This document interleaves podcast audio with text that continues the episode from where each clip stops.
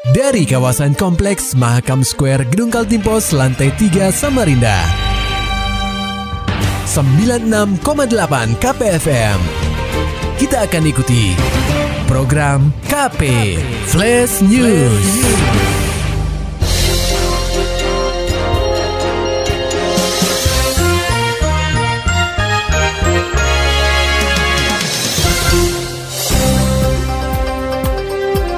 Anda sedang menyimak program KP Flash News bersama saya Agung Pratama.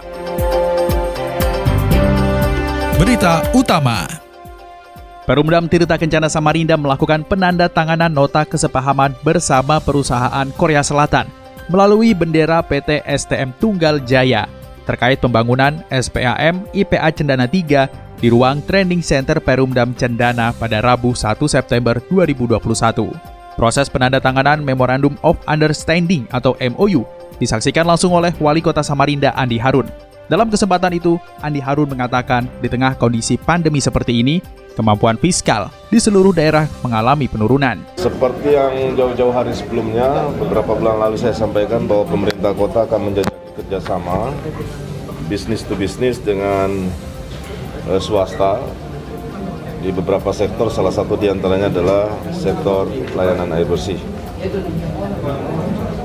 Karena apalagi di situasi pandemi COVID, kemampuan fiskal kita di seluruh daerah di Indonesia itu menurun. Sehingga dibutuhkan inovasi dan salah satu inovasi yang kita jajaki dalam rangka untuk uh, membiayai pembangunan adalah kerjasama. Orang nomor satu di kota tepian ini menambahkan proses pembangunan SPAM IPA Cendana 3 sendiri rencananya akan dimulai pada Desember nanti. Namun sebelum melakukan pembangunan, Perumdam Tirta Kencana beserta investor harus menentukan segala hal teknis dalam perjanjian kerjasama atau PKS. Nanti akan ada perjanjian kerjasama. Ini kan hari ini MOU ya. Nanti akan ada gentle of agreement atau perjanjian kerjasama. Di sana akan disepakati tarif dan lain sebagainya yang bersifat teknis. Masuk ke investasinya juga nanti ya di situ. Iya, iya, iya. Itu step selanjutnya. Oke? Okay? Sementara itu, Direktur Utama Perumdam Tirta Kencana Samarinda, Nur Wahid Hashim, mengungkapkan bahwa pihaknya telah membentuk tim guna membahas PKS dengan tim dari investor. Terkait kesepakatannya, Wahid menyerahkan sepenuhnya kepada tim yang sudah terbentuk. Perundam Tirta Kencana Samarinda sendiri telah menyiapkan lahan seluas 2 hektar untuk pembangunan SPAM IPA Cendana 3. Wahid menyebutkan hadirnya SPAM IPA Cendana 3 nantinya mampu menampung 12.000 sambungan dengan kapasitas 200 liter per detik. Fisiknya Pak? Kalau fisiknya 6 bulan. 6 bulan Diperkirakan. Kalau tidak ada halangan. Contohnya kalau hujan seperti ini kan ah, itu biasanya agak ganggu sedikit. Kira-kira Pak bisa membackup berapa kecamatan mungkin sekitar 12.000 sambungan lah 12.000 sambungan ya. di Samarinda Pak ya? iya 12.000 sambungan, nah itu nanti memang area yang selama ini bergilir atau mungkin nanti bisa juga buka sambungan baru kembali. Lebih lanjut, Wahid berharap perjanjian kerjasama antara pihaknya dan investor dapat selesai secepat mungkin. Hal ini dirasa penting mengingat proyek ini dibangun untuk kepentingan pelayanan terhadap masyarakat. Berita selanjutnya, diduga terpleset, bocah 11 tahun dilaporkan tenggelam di sebuah anak sungai. Laporan selengkapnya akan disampaikan reporter KPFM Samarinda, Muhammad Nur Fajar. Bocah 11 tahun bernama Muhammad Faisal dilaporkan hilang tenggelam di sebuah anak sungai Karangasem Besar, tepatnya di Jalan Hidayah, RT 31, Kelurahan Lok Bahu, Kecamatan Sungai Kunjang pada Kamis 2 September 2021, sekitar pukul 14.00 waktu Indonesia Tengah. Berdasarkan keterangan warga sekitar, bocah kelas 6 SD tersebut sedang melihat anak-anak lainnya yang asyik berenang di dekat rumah neneknya. Entah mengapa, tiba-tiba saat berjalan di dekat jembatan, bocah tersebut terpeleset dan tercebur di sungai. Salah satu saksi, Rizky Muhammad Iqbal Kudadiri menuturkan, saat itu ada salah seorang warga yang memberitahu bahwa ada seorang anak laki-laki yang terjebur di sungai. Saat dirinya keluar dari tempatnya beristirahat, Rizky sudah melihat bocah tersebut telah tenggelam. Anak itu sudah kelihatan apanya? Apakah sudah telat? Pas kami keluar baru drop. Baru di mana sih tepatnya? Mas? Sini dari sini dari dari sini masih ketahuan. Dia, dia berenang di mana? Iya. Dari jatuh dari sini. Oh jatuh. Ja jatuh. Jalan dia. Jalan dari sini masih kelihatan kepala. Masih kelihatan kepalanya. Jalan jalan jalan ke sana. Apa? Udah mulai masuk ke bawah. Udah masuk ke bawah. Dari sini lah. Di sini lah terakhir kepalanya kelihatan. Oh di sini ya? Iya. Eh, di sini terus Hanyut sudah hilang. hanyut sudah hilang. Apalagi ini kan lagi pasang ini biasanya nggak sampai segini air ini.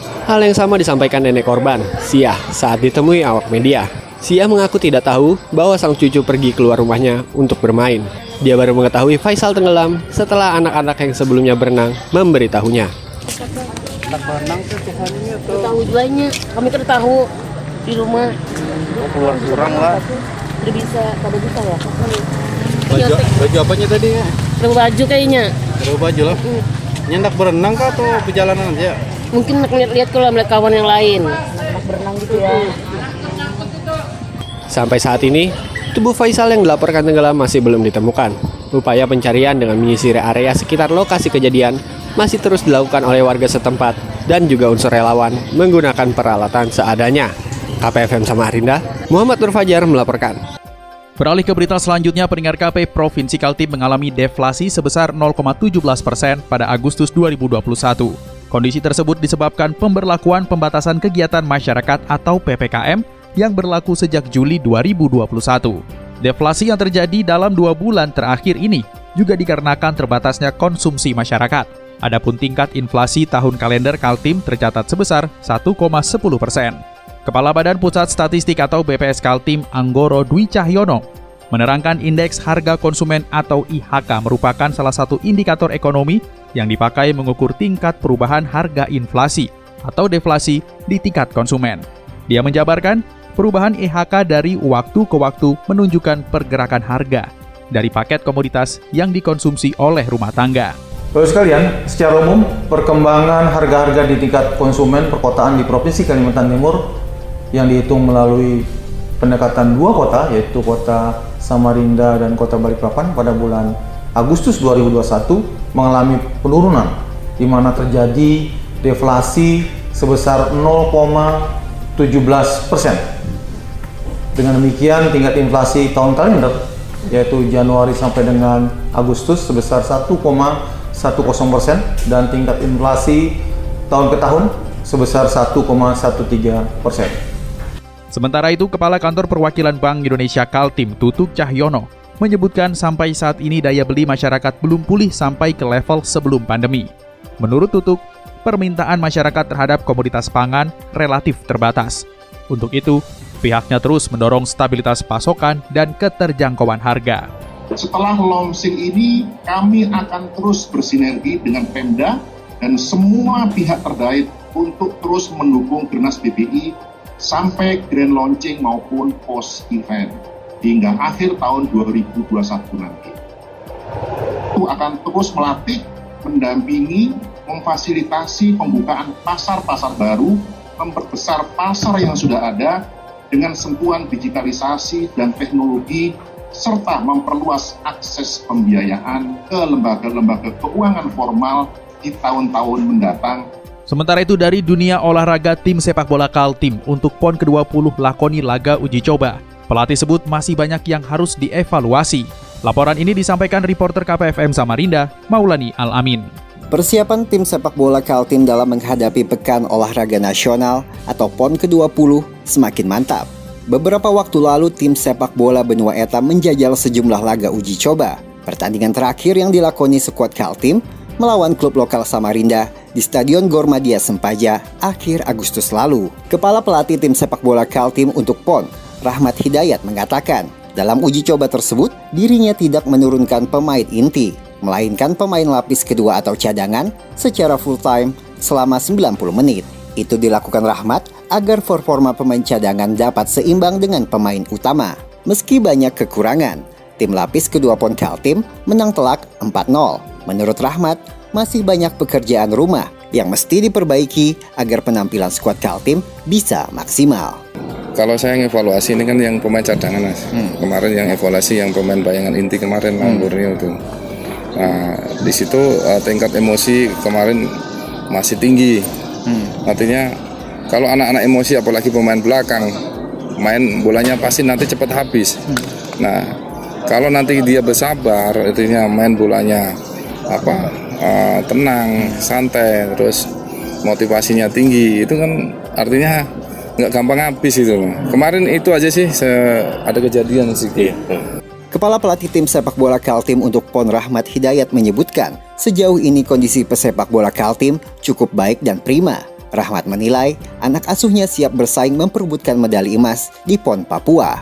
KPFM Samarinda, Maulani Al-Amin melaporkan. Maulani Alamin, Muhammad Nur Fajar, KPFM Samarinda. Serta dapatkan berita-berita selengkapnya di www.968kpfm.co.id. Demikian tadi telah kita simak rangkaian berita-berita yang terangkum dalam program KP Flash News. Persembahan dari 96,8 KPFM. Terima kasih dan sampai jumpa.